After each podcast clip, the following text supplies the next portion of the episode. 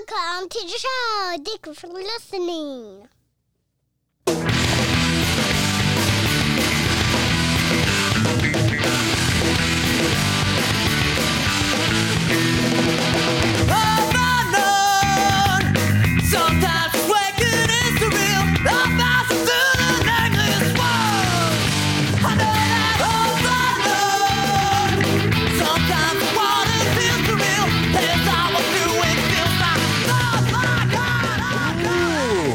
Not just want to get a running start and smash your head through a wall after listening to that? You gotta love classic AFI. Ladies and gentlemen, welcome back to the Put the Stress Down podcast. As you know, we have refrained from using outside music, but for the commission, they get special treatment. So, as always, it is an honor and a pleasure to be back to chat with you all. We thank you guys for tuning in. We appreciate you. We're beginning a new series today and that I'll space out over the next couple weeks where we discuss mental health and, and various topics, whether it's sports, music, acting, art, etc., and kind of take a, a deeper dive into those worlds and the people that spend a lot of time i- in those world in those worlds and, and they're knowledgeable. And that's exactly why I have the guest I have tonight. You know, I, I another one of my true passions besides mental health is mixed martial arts. And as, as I've said previously, one of my favorite things to do is to have other content creators come on from different worlds to give their fans another perspective of them and to see them in, a little bit of a different format and in a little bit of a different light. And so I'm super stoked to be joined by one of my favorite podcasters out there right now. He's the host of the Unmatched MMA podcast, and you can follow him at Unmatched MMA and at Chris Loves Horror on Twitter and IG. Ladies and gentlemen, please help me welcome our good friend Chris to the show. Bro, it is so nice to be talking to you. Right off the bat, I was not expecting to hear AFI right now.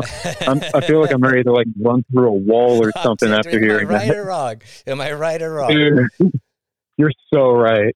Yeah, it's the cure for what ails you, man. You know what I mean? A, a good dose of AFI, especially at that point in their career. I mean, it was there was no better time. Oh yeah, everyone needs AFI in their life. yeah, they definitely do, man. So I appreciate you doing this. You know, I, I'm always very transparent and I always share probably more than I should with the audience. But, you know, you are staying up a little bit later because of the time difference. And I just want to thank you for that, man. I appreciate you doing that. And not only that, I appreciate all the support that you have given this show, that you have shown for extended family. All of it, bro. It does not go unnoticed and, and it means the world to me, man. And I just want to say thank you before we even get it cracking. Hey, same to you, man. I appreciate all the support that you've given me over the last year of me doing my own show. And it definitely doesn't go unnoticed. I really appreciate you having me on your show. The the invitation is always extended to you to come on my show as well. We just we can set that up anytime. Oh, but yeah, it's great to be maybe, talking uh, to you. man. Maybe uh, before Marty and Colby, I think that would that would be a good one.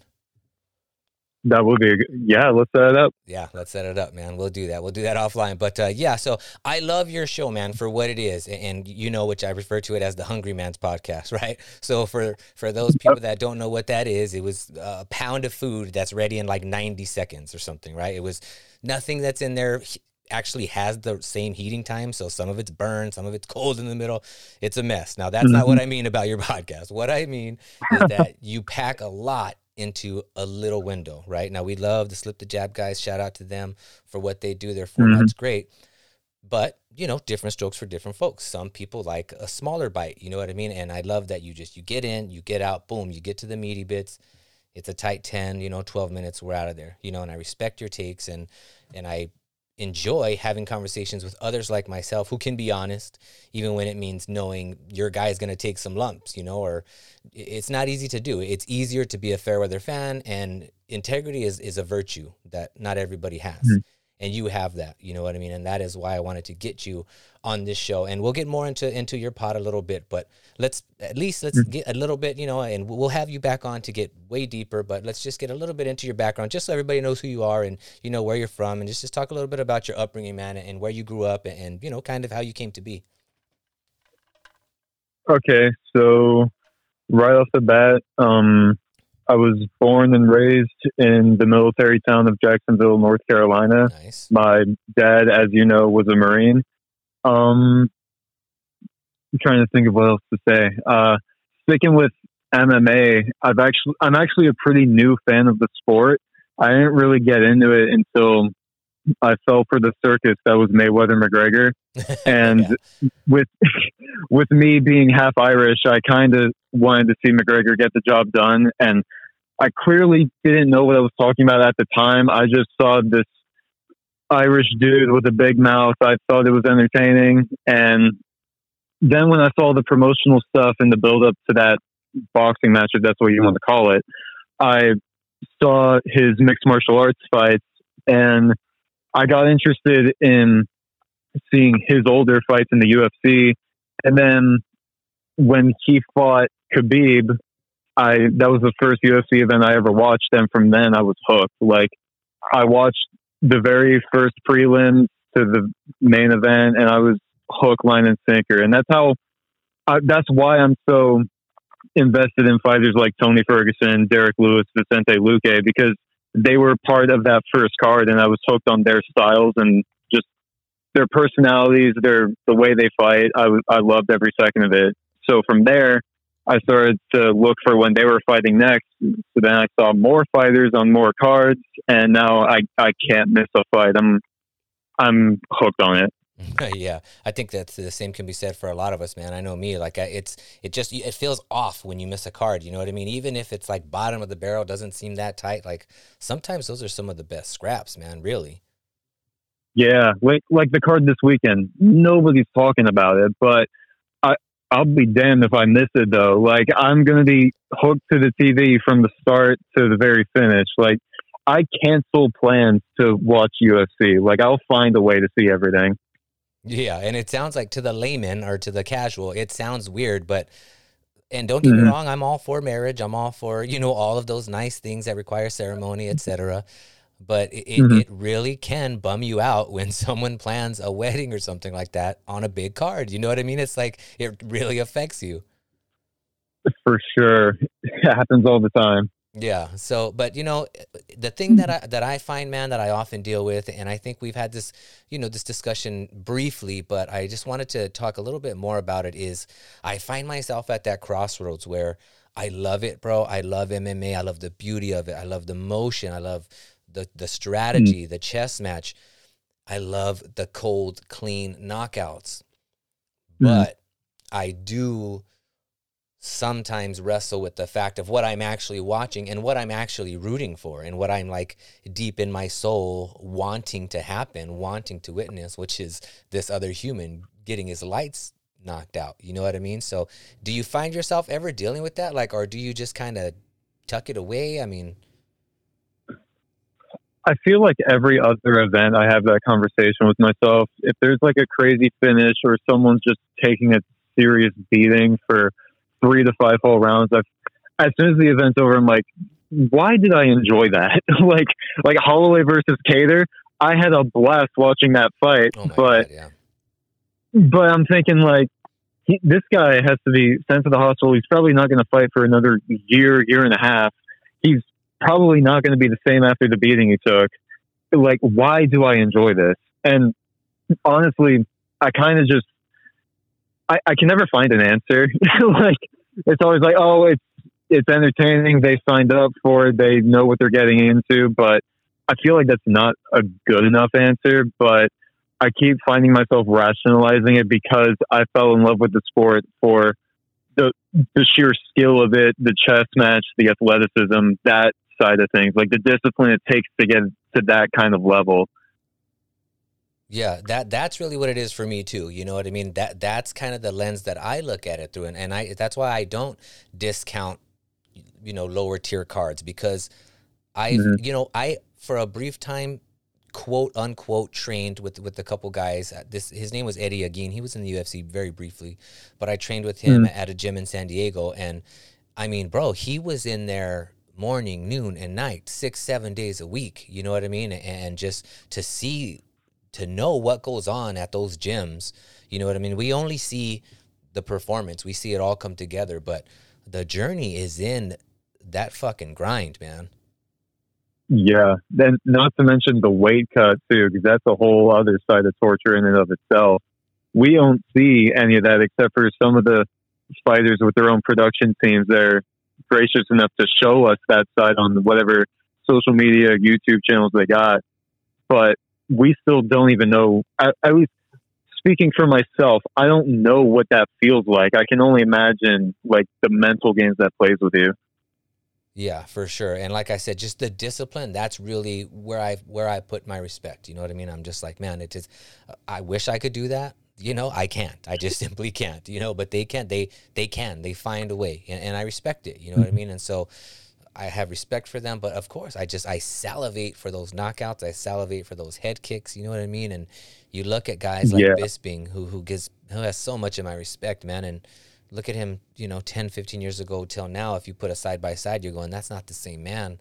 And it's not just mm. age; it's that his face and his eyes have been rearranged. You know what I mean? And so it's like, it's uh, what is that? You know, is that just this animalistic thing inside all of us? I don't really know, but I think that it would be fair to say all of these guys uh, are going to be affected by some of these, you know, battles that they fight in that octagon. Yeah, for sure. And I think still talking about why we like this, I think a lot of it is we all, as a society, we also like an underdog story. We always root for the guy that people count out. Right. And we like to see who comes out on top of some, whether it's a verbal conflict, a physical conflict. We like to see a clear winner. And while we don't always get that in the UFC sometimes, it's still a very prominent part of the sport and the way it operates. And I think we just like to see the best of the best, and this is just our way of seeing it. Yeah, for sure, and and, I, and I'm with you. Like I definitely rationalize, like you know, hey, this it's these guys' dream. Like they love it, they know the consequences, they're doing it, you know. And then it's just you'll see like the the after, or somebody will release like locker room video of of someone just destroyed, man, and not and not just physically, not just seeing their wife, not just seeing their kids, you know, all bloody and stitched up, but mm. the mental toll, man, the dump that that takes. You know what I mean? Because you train, you gave everything, you you convinced yourself you were the best, and then you go out mm-hmm. and get dusted. I mean, what's what do you do? You know what I mean? What do you do in that moment? I it's insane to think of like the fact that they put themselves in that position and it's like a 50-50 chance of them feeling the highest of highs or the lowest of lows.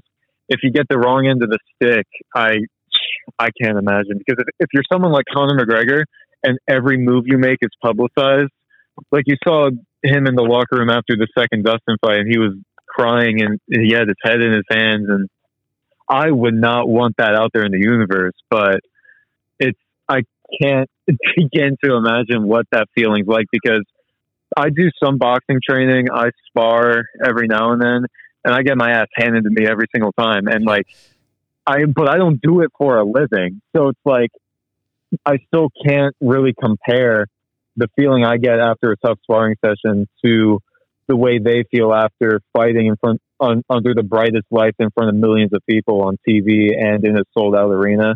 Like it, it's I can't find the words for it, but it's it's kind of commendable in a way that they have the courage to be vulnerable like that. But I could definitely not put myself in that position. Yeah, no, I couldn't either. And when it comes to Conor, you know what I mean? I don't, bro, I don't hate the man at all. You know what I mean? Do I hate mm-hmm. the antics? Uh, yeah, of course. I, I just feel it's unnecessary. Mm-hmm. But again, look, he goes from nothing to something really, really fast. And now yeah. every move is under a microscope. And now you're training harder in the gym. Your body is taking more toll. And now you are fighting better guys. You're not fighting Dennis Siver anymore. You know what I mean? You're fighting guys that hit a lot harder, guys that are a lot hmm. faster. Mm. And now you've done well once, twice. So now every single time, the entire world, all 18 million of your followers here and there, is expecting you to come out and do that well. How in the fucking hell else am I going to deal with that besides lashing out in some crazy ass ways. And and that's not me excusing it in any way, shape, or form, man. I'm just mm-hmm. saying that's my take on it. You know what I mean? I, I can't imagine the amount of pressure that that puts on one man. Yeah, for sure. And he's even said it before. Like after it was after he fought Khabib, before he fought Cowboy. Like he he didn't fight all of 2019, but he did this sort of St. Patrick's Day event or something, and he was speaking in the bar, and he was talking about Khabib, and I don't really like all the trash talk and all the antics, like he said, but this point that he made stuck out to me. He said, like, it's easy to do this once. Like, you put your absolute all into it, you give it everything you've got, you're on top of the world, but to do it time and time again, day in and day out, that's where the motivation lacks. That's where the fatigue sets in. That's where you, that's where all the mental games are played. And that's where, that's where all the pressure starts to set in. And I, I don't remember the exact quote, obviously, but I think you catch my drift of what he was trying to say. Yeah. Yeah. That's, that's kind of my point. Like, for him to even still want to do it when he's got millions of dollars in the bank, Yeah. he doesn't need to get hit in the head anymore. Like, and recently he hasn't been doing too too well. Like that's that's an insane amount of pressure. But at the same time, who's to say he's kind of not doing it to himself? Because yes, he's expected to talk a bunch of smack. He's expected to cause some sort of ruckus at any public event he's at. But at the same time, if he it's like what Lino said when he was on your show. If he doesn't do it, like what he did against Cowboy or the second Dustin fight, people hate him for it. Right. But when he does do it and he ramps it up too much, then they're still against him. So it's like he can't, figuratively and literally, he can't win. So like the why he wants to still do this, I'm not sure, but it's commendable in the fact that he's not letting the injury or the backlash affect him, and he still wants to compete. And that's like that's a whole other breed of human being that I can't fathom to be. For sure. No, absolutely. And I believe I believe that he wants to come back. I do. I believe it. I, I think it's still there. I think, you know, this injury it, it really kind of was a wake up call and I think he's going to do everything he can to get back in there ASAP, you know, and like you're saying, I commend that. I couldn't do it. I'd be like, that's it. I'm done.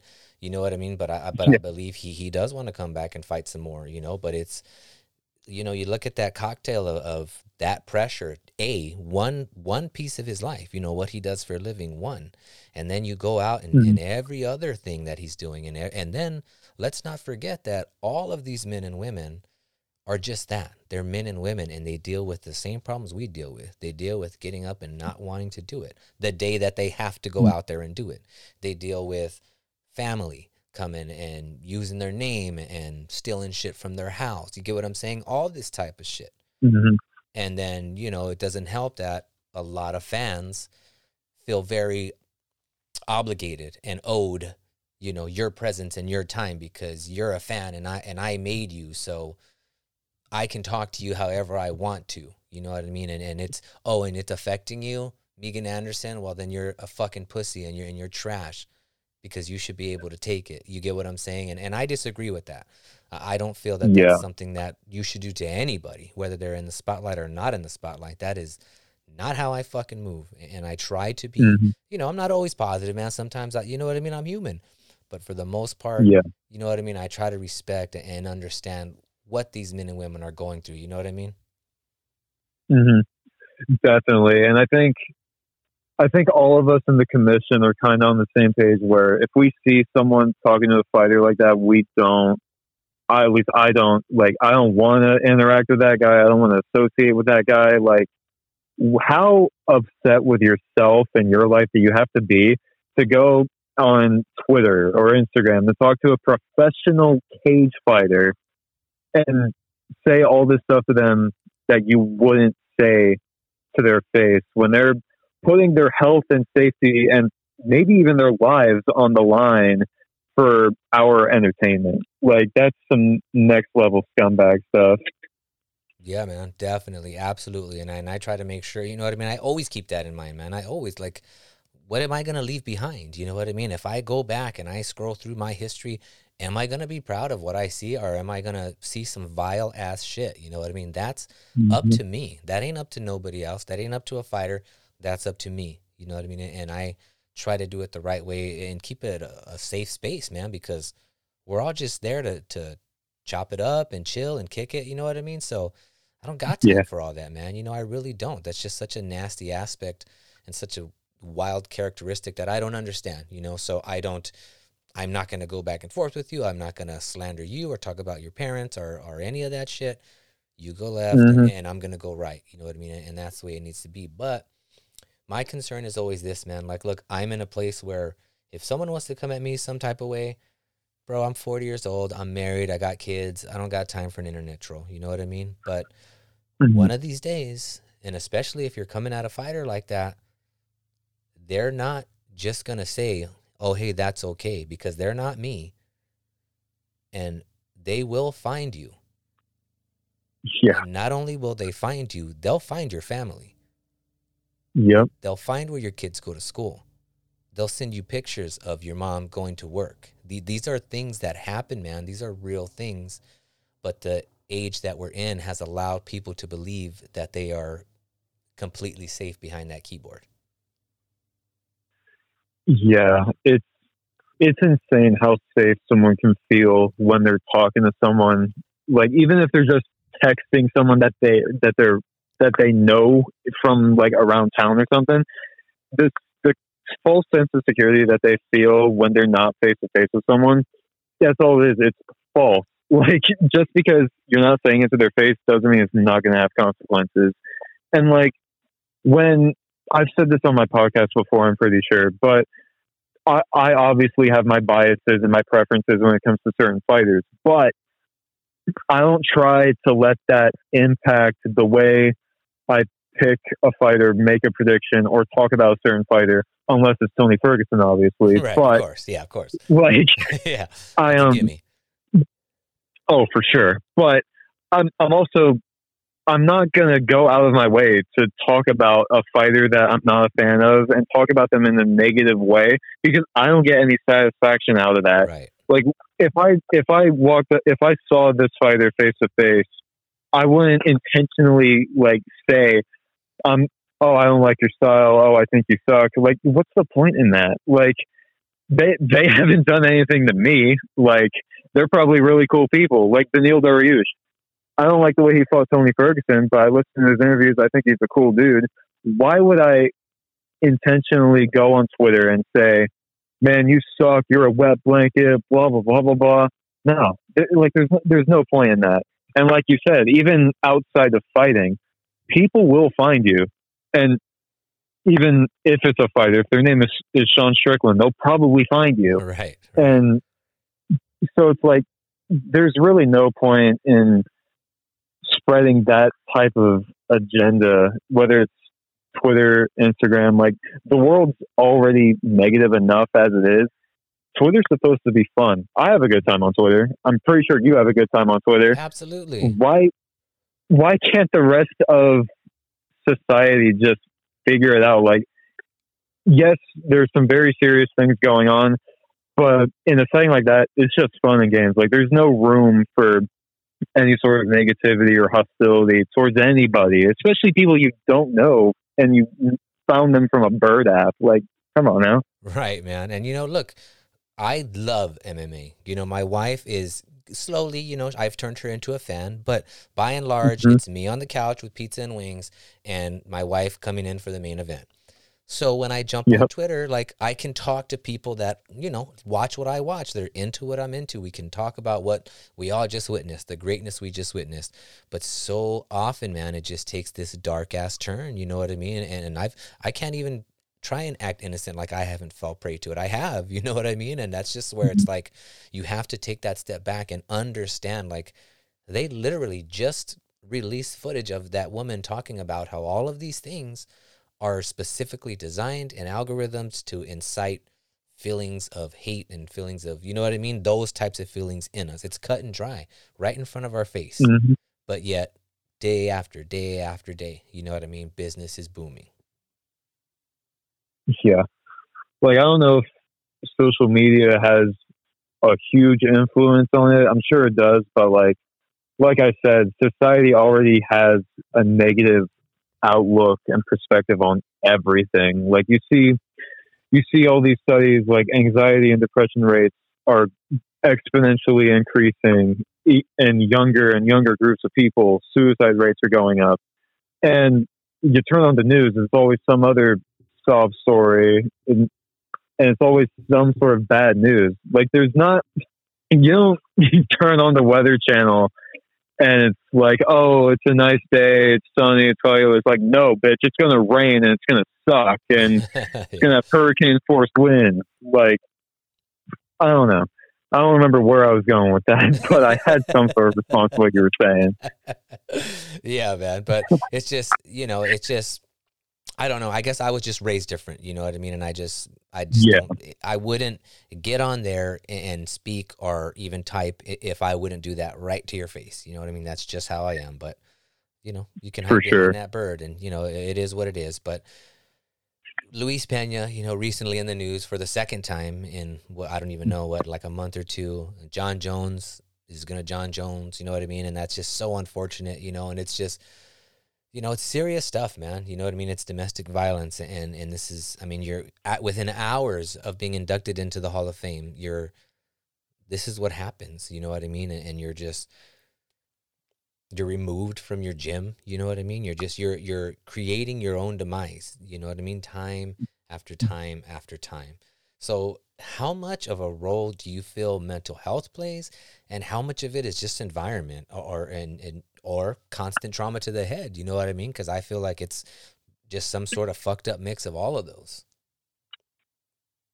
Yeah, I definitely do too. I, I think it's I think it's the unholy trinity, if you will. Like, I think mental health probably plays some sort of aspect on it because we've seen headlines where this person had some sort of meltdown and they won't be fighting until they get this sort of thing figured out like like what happened with Tony Ferguson before he fought Cowboy. There, he had that whole situation going on. He had to get psychiatric evaluation, I think, and that was heavily publicized thanks to TMZ. Right.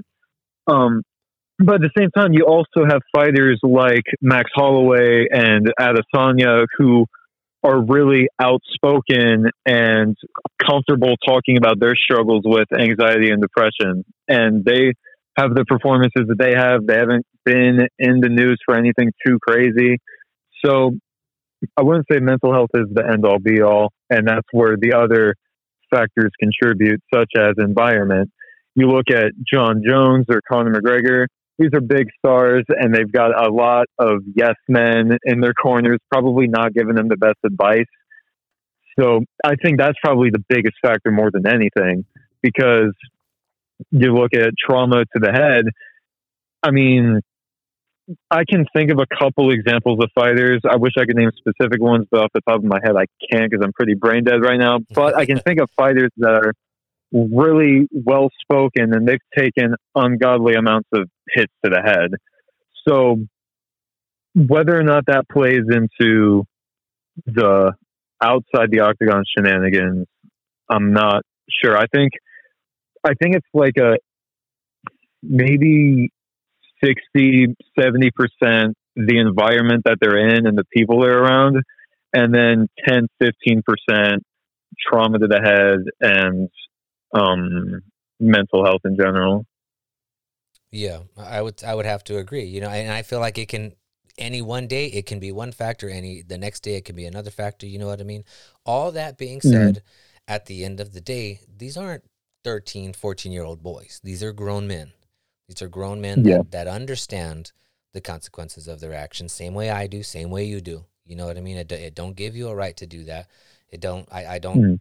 you know, do I feel like as someone who suffers from PTSD and who has violent outbreaks previously, do I feel for you in that aspect? I do. But mm. no matter how insane my episodes were, I never put my hands on a female. Never at any point, even when I was on the receiving end. I didn't. So, in that mm-hmm. aspect, I don't feel compassion for. I feel zero because it's you got to under. We see the story. Oh, it's domestic violence. Quick, you know, we we start talking shit. We do whatever, whatever. We move on. That was. Mm-hmm. Can you imagine what that was like for that woman and for that child? Can you really imagine what that was like when the world's most talented fighter is towering over you and, and aggressively in your face, Because I couldn't imagine it, bro. Yeah, it's it's insane. Like I don't I don't know all the details about the situations with Jones or course, Liddell course, or course. Pena, but which is that's part of why I don't like to talk about it on my podcast because I don't I don't actively seek out these details because once again it's like a, it's a negativity thing. Like it's not that I don't care. It's just that I don't know. I just don't like to talk about it when I don't know all the details. And but if what we're seeing is true, and from the details I've heard, it sounds pretty accurate. That sounds absolutely terrifying. Like like you said, I could never imagine putting my hands on a woman. Like I, I've got a pretty short fuse sometimes, but I've never gotten physical with another human being, male or female. I've never gotten to that point Right. and and I'm obviously not the greatest fighter of all time either, so it's not like it would do much. So to think that like I'm you're already physically vulnerable and weaker than whoever's coming at you. That and they're probably intoxicated. They're angry as hell and they're probably going to hurt you. I don't i don't know what incited the incident not like that matters but whatever it is that's terrifying. Yeah, yeah, and I'm with you, man. I'm not here to say I know what he did. I don't, you know what I mean? But clearly Yeah. there was enough of a ruckus that the police were called. So even just the thought, you know what I mean, or the potential that he could harm you and you can't do anything about it, you know what I mean? That's serious stuff. So it needs to be Yeah. taken serious, man. You know what I mean? And, it's just, you know, it doesn't sit right with me. But again, I, I who am I to say like if I get online and I start trashing them and I start doing all it doesn't do nothing for me, bro. It's not gonna Dana White's not gonna see that and be like, oh man, you know what, Chris, you made a good point, bro. I'm gonna cut him. You know what I mean? It's like yeah so it just it leaves you with a bad taste in your mouth because it's something that I think you know we can both agree does so much for us, man. The sport of MMA, you know what I mean? It really gives us something to look forward to. There's there's joy that we find in it, and it's authentic. And so when you have Mhm. uh, you know someone that has the potential to just be the biggest superstar ever, do this time after time after time, you know, it just it gets old. Oh yeah, definitely. Like you, you said yourself, this is something that we enjoy very much, and I'm I still consider myself a new fan because I haven't been watching the sport until October 2018. So while I've done my research and I like to think I've caught up, and that comes across in my the way I talk about it, I'm it's still something that I'm I'm new to, but it's changed my life in a way, and it's something I look forward to every weekend, like you said. And Jon Jones was one of the first fighters I really got into because when I was still new to the sport, like two months into this interest, he was coming back and fighting Alexander Gustafsson the second time. So I watched their first fight and I watched a bunch of past highlights and stuff. I was like, oh my God, who is this Jon Jones guy? And I was a huge fan of his skill set. But then to do further research and then see more recent headlines like the incident that he had in the bar after the Santos fight with like the waitress or whatever and hearing about these PED allegations and now this most recent one it's it's really disappointing. And like even as a Conor McGregor fan oh my god like as soon as I got into him it seemed like he started to spiral downward. Like that that Mayweather fight changed everything, and I don't, I don't know if Greg is listening to this from an some more, Yeah, but I am sorry, man. yeah, he, yeah, I mean, he knows what it's like. It's hard to be a Conor McGregor fan, and it's also hard to be a Jon Jones fan, and it's because it's at that point where it's like, when do these guys learn from their mistakes? Because, like you said, they're grown men; they know the consequences of their actions. And Mike Winkeljohn just finally suspended Jones from the Jackson Wink gym. So hopefully that has some sort of an impact on him, but it's it's hard to tell because he's probably going to find some other gym with that would love to work with him because you know he's the goat, and it's going to be the same cycle. It's a bunch of yes men, and he's not going to he's going to take the people that are trying to look out for him as people that are trying to hurt him. Yeah, definitely, man. And then, like I said, you know, again, these guys are grown. You look at someone like Mike Perry, you know what I mean? You remember that video where, he, you know, he kicked in the glass and he's bleeding and he's going live, and, Yeah. you know, clearly something's wrong there. You know what I mean? Clearly. But no one put a gun to your head and made you do that. You know what I mean? Like you put yourself in that situation, then you decided to broadcast it. You know what I mean? So it's like you have to be accountable, take accountability. You know what I mean? And it's, I want to be clear. I'm not saying these guys have to be model citizens and all. No way, Jose. I'm not saying that at all. No. But what I'm saying is don't be shitty, man. You know what I mean? Just try not to be shitty if you can, if it's not too much to ask. You know what I mean? Because I, at the end Yeah. of the day, we, we all go through shit, bro. I understand. We all we all deal with pressures. We all deal with a lot of shit, man. But we don't Mm. all we don't all act shitty. You know what I mean? We don't all do that towards people. We really don't. Yeah. Yeah, definitely. Like I like I said, I've got a temper. I can get angry about things, but like I try to I try to repress that as much as I can because other people don't need to see that. Like they didn't do anything to me, and it's like, um, I I've noticed that a lot of these incidents, like I'm pretty sure the Mike Perry situation, but a lot of Conor's situations and Jon Jones's, a lot of it is a result of being under the influence, whether it's drugs, alcohol, it's some sort of substance that they probably shouldn't be using, but they keep doing it. And now we can talk about this in another episode, but like I've never taken a drink of alcohol. I don't smoke. I don't do any of that. But I, so I, I don't know what it's like to be an alcoholic or to be drunk or anything like that. I'm not going to put myself in that perspective, but from my standpoint, I know that that's going to have some sort of an impact on the way you process things and the way you act and the way you think. So I'm not going to put myself in that situation that could get me into trouble if I'm not too careful. If that makes sense. Yeah, yeah, it does, man. Perfect. You know what I mean? It, it does, and and that's what you have to be. I understand the yes men. I understand. I mean, maybe I don't understand fully because I'm not in their situation, but I, you know, as Mhm. an outsider, I can I can understand how certain things would affect you. But again, you have to man up. You have to woman up. You have to own your actions. You have to be responsible. You know what I mean? There's Mhm. nothing, nothing that you do, nothing that you've done, nothing that you will do down the road gives you a free pass to treat another human being that type of way. If you're in a fight, if you're building up a fight, fantastic. Let's do it. Let's YouTube it. Let's put it in the clips to the build up. I want to see it. But not to someone Yeah. on the street, man. I don't want to see that, dog. Like I you know, of course, we all when something happens, we all watch the tape, right? We're all it's everywhere. You can't look on Twitter without seeing the surveillance tape. But ultimately, bro, Yeah. I, I don't want to see that, man. I love these guys. I love the work that they put in for us. I appreciate what they do, what they sacrifice. Dan Hooker, the way he fucking sacrificed himself from his family. The man is built mm-hmm. fucking different. You know what I mean? I, I love these men and women. That might sound goofy, whatever. I don't give a shit. I do. I appreciate them. I respect them. And I mm-hmm. don't want to see them in the news this way.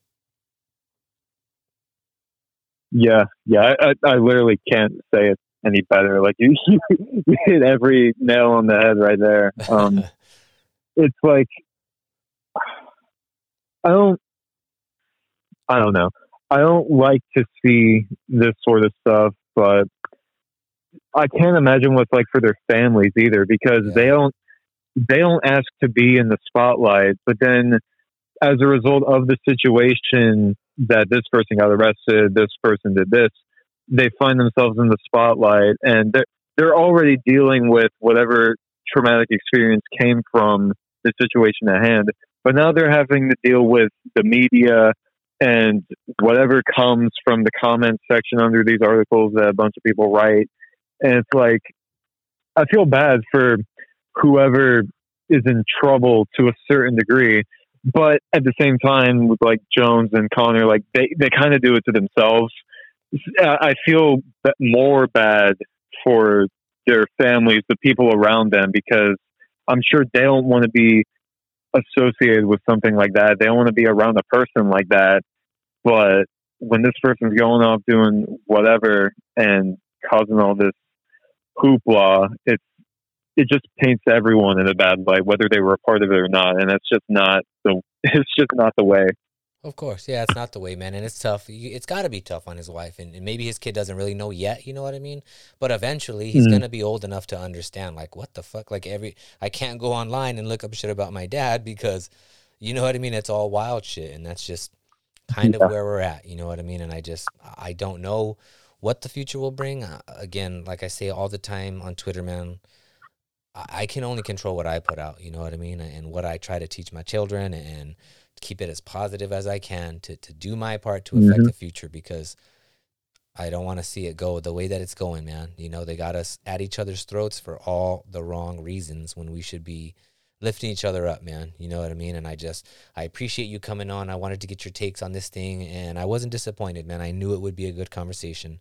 And I let's talk about your show now before we get out of here because the Unmatched MMA podcast, how it came to be, where you want to see it go and all that good stuff, man. This is your moment to dazzle, baby. Let the crowd know what we got in store for them when they tune into the Unmatched MMA podcast.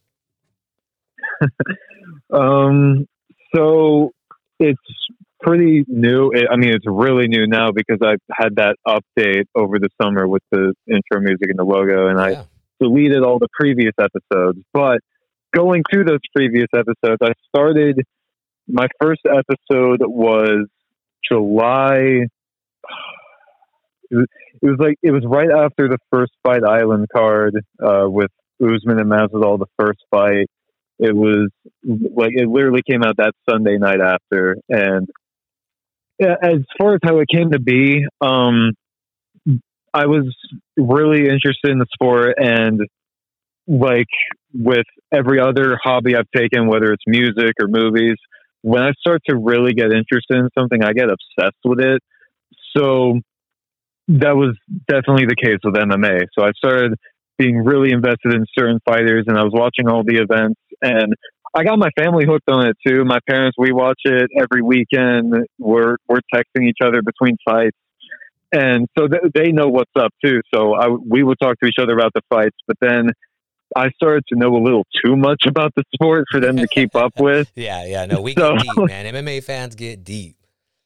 Oh, for sure, and it got to the point where the some of the points that I was talking about, they just didn't know what I was saying there. Like, who's that? Who's what? What's what's happening then? Who's this fighter? Why is this important? Um, so then it got to the point where I really, even around town, I couldn't. I was the biggest fan of the UFC that I knew of. Like, I couldn't really find anyone else to talk with about it to the level that I was interested in. So, I, and I got used to hearing people like Ariel on their show, and I listened to the UFC Unfiltered podcast with Matt Serra and Jim Norton. Matt, Matt Serra is a friggin' national treasure. I love that guy. He's amazing, man. So, He's an OG, bro. I man, I will never right? forget watching that upset when he knocked out GSP. I remember it like it was today. You know what I mean? Like I just watched it. Exactly. But, but I digress. Anyways, go ahead.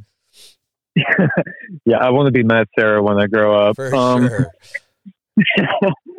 so I, I, when I'm hearing these guys talk, and I find myself even disagreeing with a lot of their takes, mainly mainly Ariel with the whole Leon Edwards situation, but that's another conversation for another day. Yeah, no, got be careful, bro. You don't want Helwani oh, yeah. you, man. He he's on a mission right now.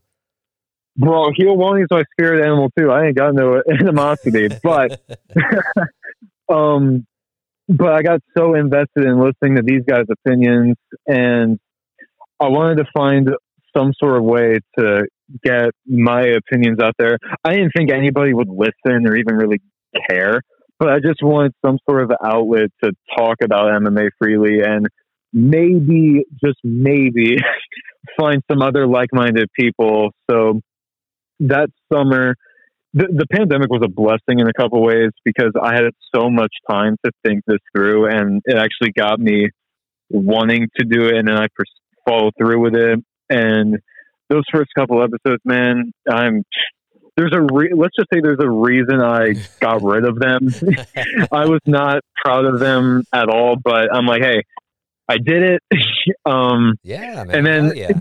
in turn in turn I ended up meeting some really amazing people. Like I owe Lino from Slip the Jab everything when it comes to my presence, my like the people I know because a lot of the connections I made were through him. I met you because we listened to his show and we started talking to each other. I met Greg from and then some more by talking to him under the comment section of the Slip the Jab tweets. So like, and Lino was one of my first followers, and he was one of the ones who encouraged me to keep doing it. And he's like, "Yeah, I've I've been where you're at right now. It gets it gets easier. This, that, the other thing." He's given me a ton of advice, and thankfully, I'd like to think I've listened to it and followed it in my own way, and that led to um after about a year of doing it it got to the point where I was like, okay, I got to do something else with this. And because I was not, there was a point, I don't remember how long ago it was, but I was really just not having a good time with it. I, Right. writing everything out and the process of recording, it was just, it was, it felt like more work than it was actually me enjoying talking about something I love. And I just wasn't having a good time with it. I'm like, yeah, maybe I'm just going to pull the plug on this. It's not, it's not what I thought it would be. I'm not having a good time with it. But then I'm like, I just got to spice it up a bit. So I did, I talked to um, this guy I connected with a few months previously, uh, con artist, uh, con artist with a K. I'm That sure you've seen all bad, that. man. He's so fucking I'm bad. Dang it. He's got the best edits in the game. The Yeah. stuff he's done with just portraits of fighters is unbelievable. Yeah, he's sick. So, and I'm like, I gotta freshen this thing up somehow. And one of the ways was I I wanted to redesign my logo. So because I am not the best with Photoshop or graphic design in general, so I did the best I could with what I had, and that's how that old logo came about. So I talked to con artists. I'm like, hey, this is the kind of vibe I was going for. You know what you're doing. I don't. Do you think you can touch this up at all? And he he got back to me so fast, dude. like I'm telling you, dope. the whole process took like 24 whole hours, maybe 36. Like it was that fast. And then I'm like, I I didn't want to do intro music when I first started the podcast, but then as I started recording and less of them, I'm like, yeah, I got to do something different. And so then I made that intro music. I took sound bites from some of my favorite people like Matt Serra, Jon Anik, Tony, Dustin.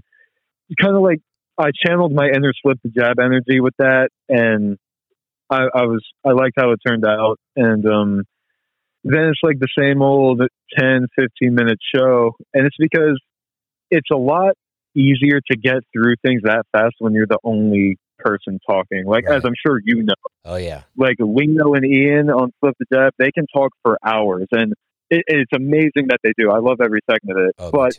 I can I can run down the same stuff in way less time because I don't have a co-host to bounce ideas off of and maybe talk about a perspective that they brought up that I didn't think about. So when I'm preparing the show, I just write down a couple bullet points and I have a basic opinion that I want to get out, but I don't really expand on it too much because either one, I don't have too much to say, or I just forget to, and I don't think about it till after the episode's published, and I can't go back and re-record. And um, yeah, so it's a lot easier to do it in ten to fifteen minutes. Now, the whole process from writing to publishing takes hours, but the episodes are much more accessible to people, which I think I wasn't planning on having it that way, but I'm proud of it because it's sort of that niche that I've got now. Because what other MMA show is like 10, 15 minutes long and Yeah. runs down everything? So I kind of wanted to keep with that format even after the update, and thankfully that's stuck. Um, I try to upload every week.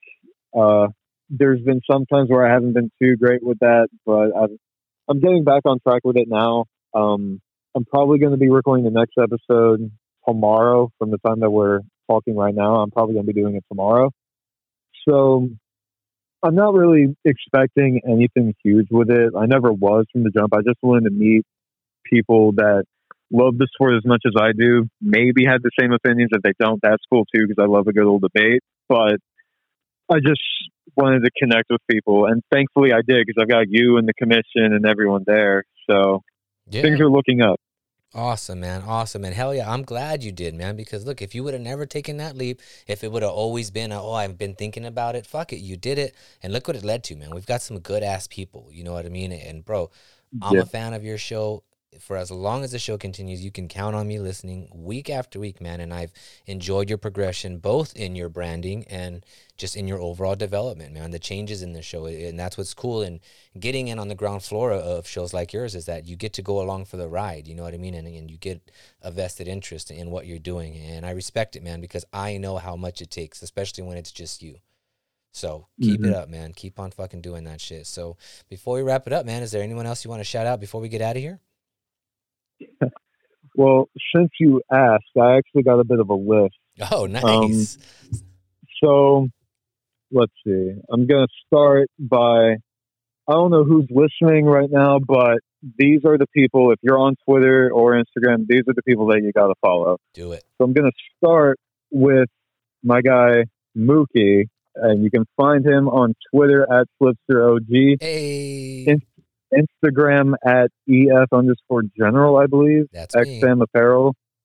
Um, follow his extended family apparel if you want the most comfortable and dope shirts out there. Sad Boy Summer is never over. Never. You got me Um, blushing over here. Hey, man, I call it like I see it. Um, and everyone else in the commission, Greg and Jay from And Then Some More, Fourth and Long, Jay and Kieran from Super Necessary, uh, Lino and Ian from Flip the Jab, of course, Alex from Embrace the Grind, Drea from Combat Sports with Rhino, the man, the myth, the legend, Cyrus King. Yee. Um, I, am I missing anyone from the commission? I'm, I'm pretty sure that was everyone. Yeah, I think that's everyone. What did you shout out super necessary, right? I, there was a lot in there. Super I want to make, I wanna make sure we address the boys across the pond now. Absolutely, they're the coolest. Um, and also uh, some other content creators you should totally support: the Friendly Sparring podcast with Juice and Leo, and the What's Up Weirdo podcast with John E. L. Tenney and Jessica Napick. Yeah. It's not an MMA show, but Jessica is an MMA fan. She's got her own Twitter page. She's hilarious with her memes and her takes. And it's a paranormal, spooky type show. And it's, it, even if you're not into that stuff, it's hilarious to listen to. And you should totally check it out and connect with, with those people because they're awesome. Oh, it's a great show, man. The banter they have and the, and the timing that they bounce off of each other, it's, it's fucking, it's amazing, man. It's great. So yeah, I definitely encourage everybody to tune into that shit. To all of the shows you just Mhm. listed, man, and you know, shout out to you for doing that because you know not everybody would do that. So it means a lot. And again, bro, that's why I had you on. You know what I mean? Because of who you are and because of what you represent, you embody what I respect, man. So thank you so much. I really appreciate that, man. And same goes to you, man. Thanks again for having me on. For sure, brother. Thank you guys so much for tuning in, and we will see you next time. Thank you. See you next time. Summertime blues. Anything I do, it seems I just can't get through